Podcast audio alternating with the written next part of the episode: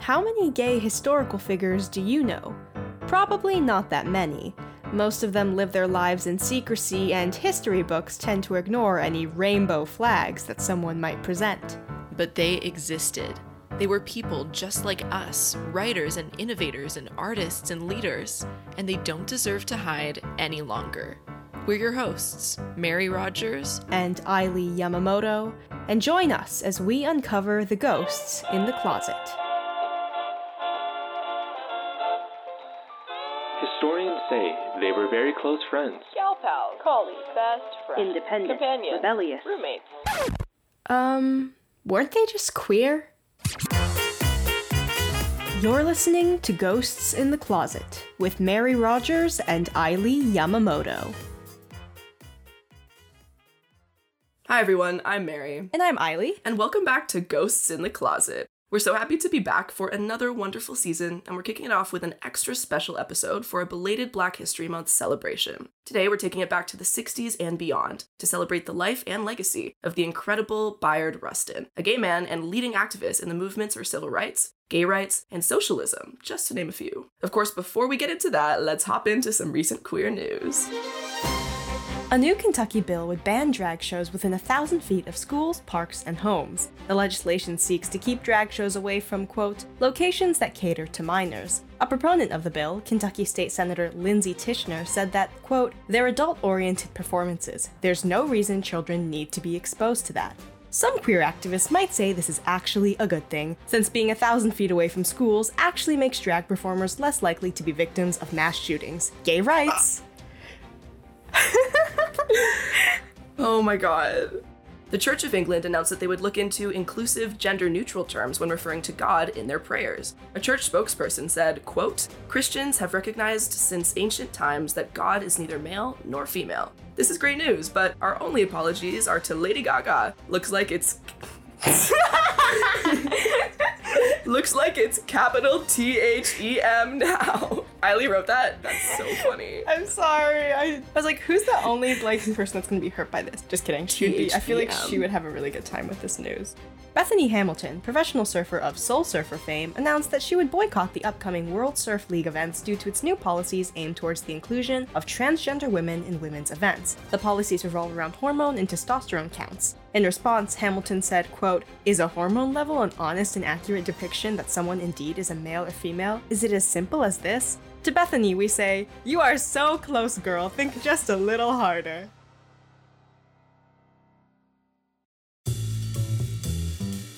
When Martin Luther King Jr. delivered his famous I Have a Dream speech, he was deservedly cemented in history as an icon and hero, and his name became a household one. What many people don't know, however, is that there's another vital name involved with the March on Washington a gay man by the name of Bayard Rustin. Rustin had an incredible life, so without further ado, let's get started.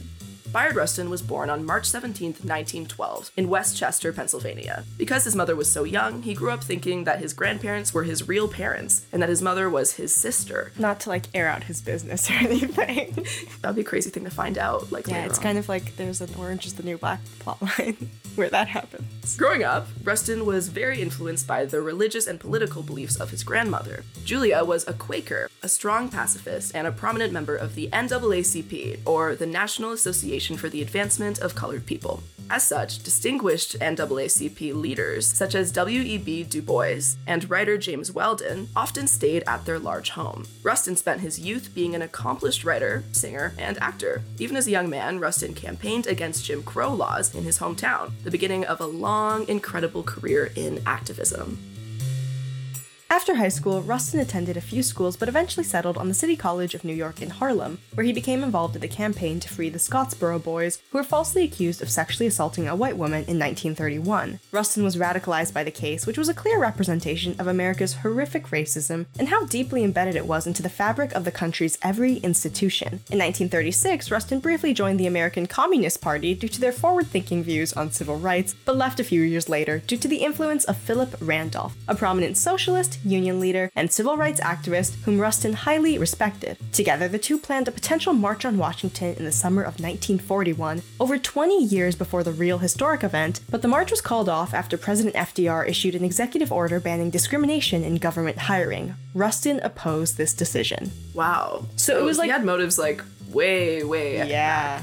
And he that was like I guess a win for them because they said we won't do the march if you pass this executive order, and he did. But I, I understand why Rustin would still want to go through. Yeah. Because it's not like any problems. Well, problems were solved, but like the greater problem was still. So side note, I didn't know where to put this, so I added this right in the middle. Rustin was also an accomplished vocalist and did a brief stint on Broadway. No way.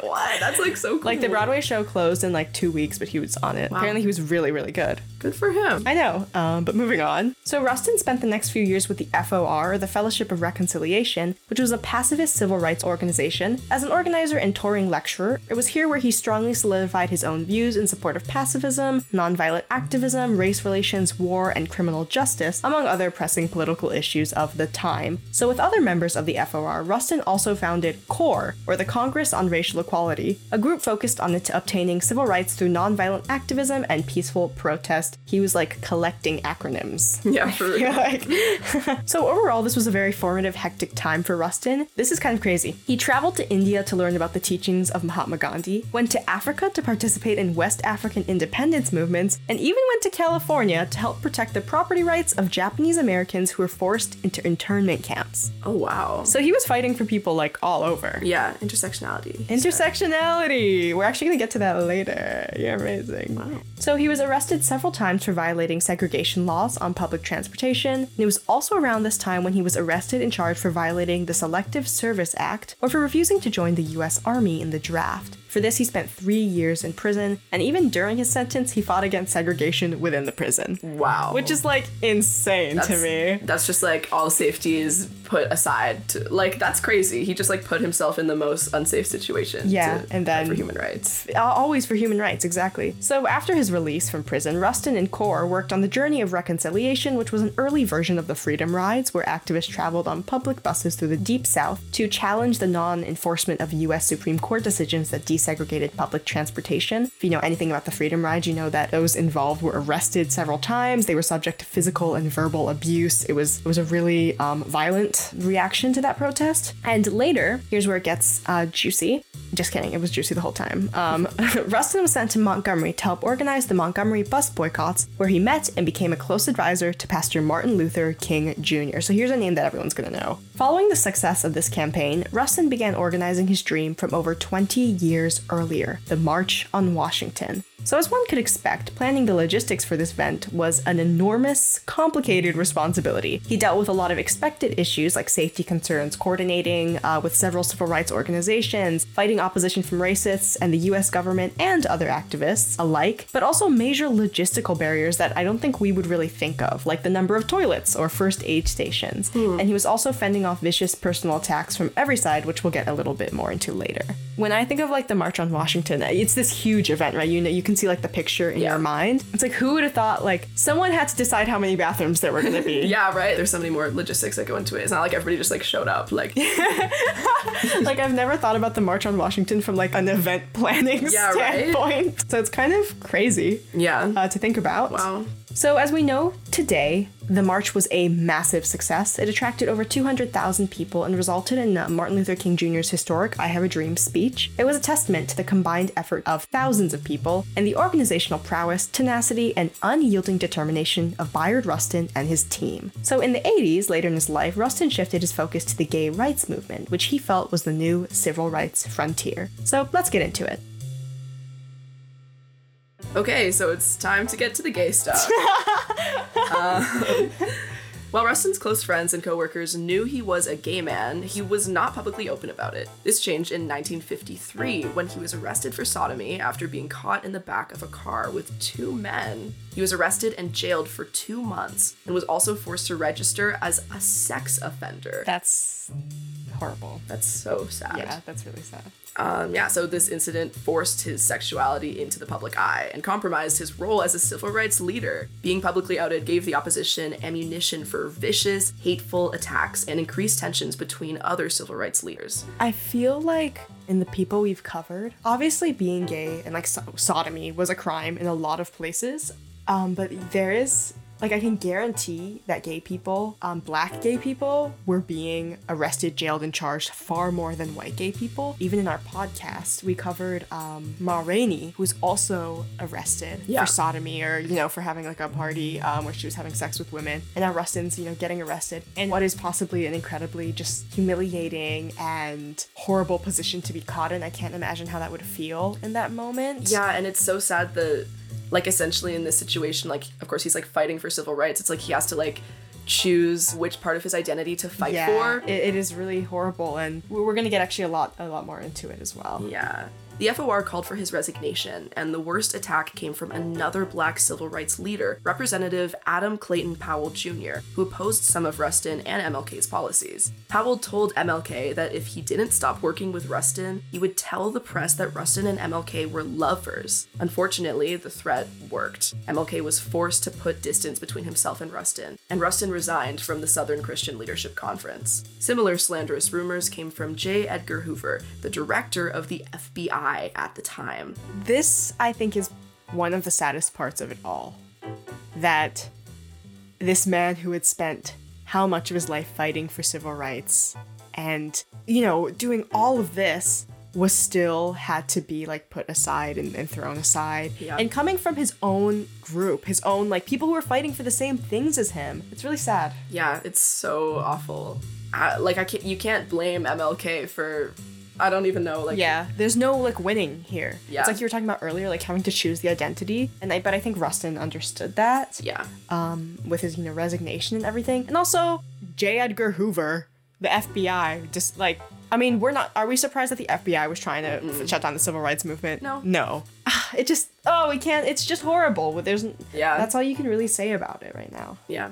Despite how cruel and backwards the situation was, Rustin put the movement over his own personal justice. Freedom House scholar and former colleague of Rustin, Arch Puddington, said that Rustin was willing to wait to focus on gay rights because he knew it would undermine his credibility as a civil rights leader. About the situation with MLK, Rustin said, My being gay was not a problem for Dr. King, but a problem for the movement.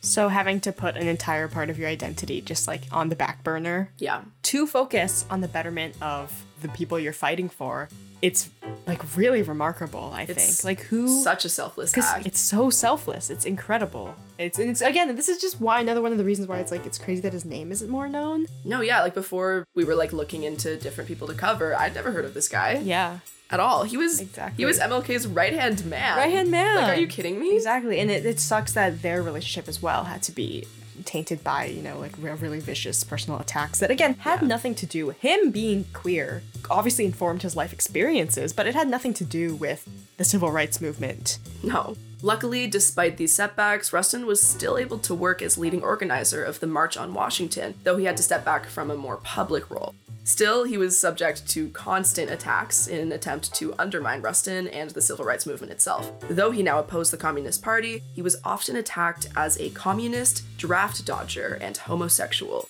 Still, he persisted. i feel like communist draft dodger homosexual is very much like Slay. on my dating profile. like this is what people look for It's these true. days. This would make him a very popular um, person. Put that on. You're onto something. So, in his later life, when he became confident that his sexuality would not derail the civil rights movement, Rustin was able to be more open about his sexuality. He focused on gay activism when he met and fell in love with photographer and artist Walter Naegle. Rustin was older than him by nearly 40 years, and as he got older, he became concerned about the lack of rights for gay couples. In an attempt to safeguard their relationship, Rustin legally adopted Naegle, which was the only way to ensure that Naegle would be legally protected in the case of Rustin's death. Where have we seen that before? Hmm. Hmm. Nobuko Yoshiya, who we covered in the last episode, did the exact same thing with her girly wifey. Yeah. Actually, I love um, the ways in which queer people, historical queer people, would like get around Like, the find rules, loopholes. Find loopholes. It was like um, Alan L. Hart too found a loophole. Yeah. Oh, yeah, yeah, yeah. With the with the doctor, the it was. Oh, very, very. Alan L. Hart also found um, a kind of funny loophole where it was like he said like I'm I'm queer, so I shouldn't pass my genes on, so you have to take my ovaries out That's or what something. it was. Yeah, and so I, I love seeing um crafty queer people. Yeah, absolutely. Although I mean, crafty is kind of a more a positive way of looking at it. They had no choice. Yeah. Um, but I'm glad that they had something that they could do. Of Rustin, Naegle said, The day that I met Bayard, I was actually on my way to Times Square. We were on the same corner waiting for the light to change. He had a wonderful shock of white hair. I guess he was of my parents' generation, but we looked at each other and lightning struck. He was my life partner for 10 years. Wow, what a what a story. What would you give to meet the love of your life on a corner into New like New York Times Right. Square waiting for a crossing? Like what? When and then you look at each other and, and like you just know. I feel like I feel like the gays have like worked backwards in that way. I think like the gay experience is making eye contact with another gay person then you and never- never, seeing them again, and then telling your friends that you made eye contact with a hot gay person that you're never gonna see. again. Yeah, if it was today, the day I met Bayard was actually when we were on, you know, Hinge and Lightning Struck. So I think that this is a beautiful story. Also, I just want to say, like, that's such a nice. It's so romantic. It's so sweet. It brings me a lot of joy that after a life of self sacrificing and what must have been a lot of horrible, humiliating, just really hard, stressful things, that he had 10 years of happiness Yeah, with Walter. that is wonderful. He Like, finally got his He got what he deserved. somewhat happy ending. Yeah, he got his happy ending, and he was able. The fact that he was able to like start becoming an activist for gay rights means that he was like didn't feel stuck or having to choose anymore, which I think is really lovely. Well, he, he lived up to what he said. Like he said, you know, I'm gonna put the fight for gay rights on the back burner and focus on this, and Mm-hmm. the time will come. And he waited, and it did. and it did. So the adoption process was no easy task either. Naegle's mother had to legally disown him, and a social worker even had to come to their home to determine it was a fit home. Could you imagine Wow. that? That's I so feel like insane. it's a sitcom scene. Right? Are you Like kidding there's me? these two, this gay couple, and some like lady, small lady in glasses has to be like, "Do you love your father?" They're like sitting on the couch. They're like, "Do you want some cheese?"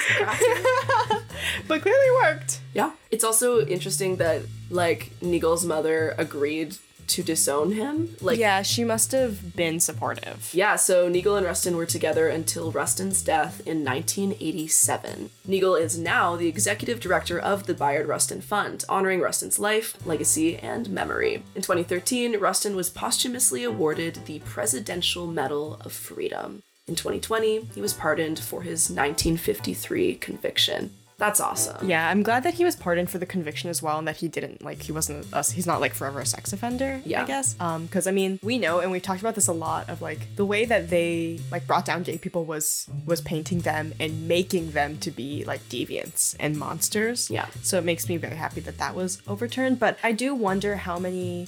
It would be cool if they could overturn them all. Right? How many Like- people's like dead grandfathers out there like with just registered as a sex offender because he had sex with a man and was accidentally caught? And these are these people's legacies. Mm-hmm. Like, yeah, I absolutely agree. If it's like, obviously, it's not hard for the president to, like, they can pardon whoever they want. Like I wish they could do like a mass pardoning of, of people. I know it's hard to like dig up records and what happened, but of, of people who were you know gay people who were caught having consensual sex. So I'm, I'm glad that it was um, overturned, and also the Presidential Medal of Freedom awarded by if it was 2013 that would have been President Obama, which I think is kind of an extra cherry on top because Rustin didn't get to see the first black president. Yeah, absolutely. Um, but you know the the idea that the first black president was the one who awarded him that is really um, touching, and I think a testament to the work that Rustin did in his life. Absolutely. Rustin once said, One has to fight for justice for all. If I do not fight bigotry wherever it is, bigotry is thereby strengthened. And to the degree that it is strengthened, it will thereby have the power to turn on me.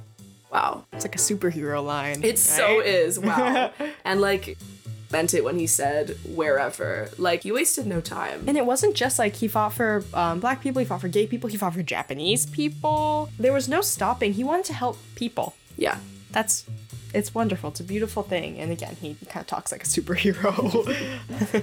Rustin spent his entire life fighting for justice, and the sacrifices he made are remarkable and moving. His strength and conviction are almost unbelievable. right? Like he seems like a he seems like a fictional character that someone would write and then every, all the critics would be like, he did too much. Like that's not possible for a human, you know? Yeah, He's no, just too totally. amazing. It's true. So, Bayard Rustin is a bit of a special topic for us because he is one of the people that actually inspired this podcast. Um, his true. existence was first brought to my attention by Mary. So, and that was kind of the first thing. I remember you were like, look at this guy. Like, he was MLK's right hand man. We've never heard of him. He was gay. And we were like, okay, what if we did a history podcast? Yeah, this episode has been a long time coming. Yeah, I feel like really long time coming. We've yeah, for this episode we really wanted to like take the time to cover everything that we wanted to, which is why it took us this long. But yeah, I forgot that he inspired this podcast. You're so yeah, right. it was you. It was Aw. you. Mary's the, the brain, the mastermind. Yeah, I write all the scripts too. Just kidding. I a writing god. but I take your love and I put it into the scripts. um, okay. So, looking back on his life and accomplishments, it's really shocking that his name is relatively publicly unknown, and part of that was due to his sexuality. Though Rustin was never on the forefront of the gay rights movement, his role in the civil rights movements presents us with a really unique perspective on intersectionality. So, historically, the queer experience is often one of isolation, and you can definitely argue that it was especially isolating for Rustin given the sacrifices that he had to make to continue being a civil rights leader. That's kind of the crux of it all. Like, he made this massive sacrifice into uh, about his queer identity to move forward the civil rights movement at the time, which is not a sacrifice that should be taken lightly, I think. I think I do, and a lot of us do, queer people these days, especially queer white people, uh, take it for granted that they can have that intersectional identity. Yeah. Um, and obviously, like, I mean, even today, like, I've struggled with also having a Japanese identity and a queer identity. I'm sure lots of people have struggled with, like, balancing these identities. And it's hard. And if it's hard now, it was impossible back then. So I, I think there's a lot of kind of a wow, real respect. He, he did the work that makes it more comfortable for us to, to live like this today queer people, queer people of color, and everything. And right, so during that time period and even today, just living as a gay black person requires bravery in itself. When your existence is that villainized, you have no choice but to be brave. Yeah. You have to. So, to take that bravery, multiply it by tenfold, and decide that you will not let others experience the same injustices you have, and that the future generation shouldn't have to spend their life clinging on to their bravery. To work tirelessly throughout your whole life to organize tangible, direct action towards the bigoted institutions that your country was built on, and to do it all through vicious personal attacks from all sides, based on nothing but who you love, to keep going through all that because it is the right thing to do. That is what makes a hero, and Bayard Rustin was a hero. Guess who forgot trivia today? Both us. I I feel like this was mostly my fault. So unfortunately, I'm so sorry, and this is our first episode without trivia. So we feel like we've let our our really faithful three million fans yeah. down. All three do? million of them are literally crying, As we speak. sobbing. Just in anticipation. I know Oprah was like, she just texted me saying she was so excited for trivia. Really good. We're lunching next week. She's my favorite. We're lunching. Oprah loves to lunch. Oprah lunches. Anyway, so no trivia, but uh, in my research, within my research, I came across a really funny thing that I just wanted to share with you. Like, I don't know, I thought this was hilarious. Okay. Um, Share away. so, uh, if we're talking about gay civil rights leaders, a very contested and controversial figure is Malcolm X. Mm-hmm. So, there has been a lot of debate over whether Malcolm X was gay, Really? which I recently found out about, recently being when I wrote the script. Yeah, I didn't Um, know that at all. And it, it turns out it is a contested thing. And so, in in looking for an academic article, I came across this academic article by the Cambridge University Press. And I'm just going to read you the abstract um, before, because I obviously wasn't going to click on it because like I'm not paying for that. um, but I'm just going to read you the abstract, and you're going to tell me what you feel about it. Okay, yeah. Um, so, in an article by the Cambridge University Press about Malcolm X's sexuality. This article engages the controversy over whether Malcolm Little, who would become Malcolm X, had same sexual encounters. A minute sifting of all evidence and claims, augmented by new findings, yields strong indication that Malcolm Little did take part in sex acts with male counterparts. If set in the context of the 1930s and 40s, these acts position him not as a homosexual lover, as has been asserted, but in the pattern of straight trade. what does that mean? Heterosexual men open to sex with homosexuals. Are you? An understanding that in turn affords insights into the black revolutionaries' mature masculinity. What? they, they literally are saying it's not gay, bro. It's not gay. okay, it, like they The- just did like a 360. Like like it started off so promising. I have I have bad news for every heterosexual man open to sex with homosexuals. You are not heterosexual. you are not heterosexual. Yeah, the person who wrote this was a heterosexual man open to sex. a straight trade. Sorry. A straight trade. Does that mean you can go to like trade school for it? No, I think trade is like a slang term. Oh. I'm so sorry. Now I'm embarrassed. I know this because of watching Drag Race. But also, okay, in the context of the 1930s and 40s, does that just mean like they were less gay then? So it's like no homo? Like, what- clearly, no. What, are they talking Isn't about? that insane? and this isn't like New York Times, it's Cambridge University Press. Like I don't know, I feel like I would I would expect more from like a It's giving Frederick Chopin like Yeah, it's like they just so use this language. I love you. Let's have gay sex. So Malcolm, they're saying, yeah, you, you guys are right. Malcolm Malcolm X did have sex with men, but everyone calm down. He was, was just like being straight. silly. He was straight. He was just bored, like Like this seems like something that like a gay man married to a woman who's like in deep denial, but then got caught having sex with a man. His wife's like, I can't believe you did this to me. And he'd be like, No, like it's just straight trade.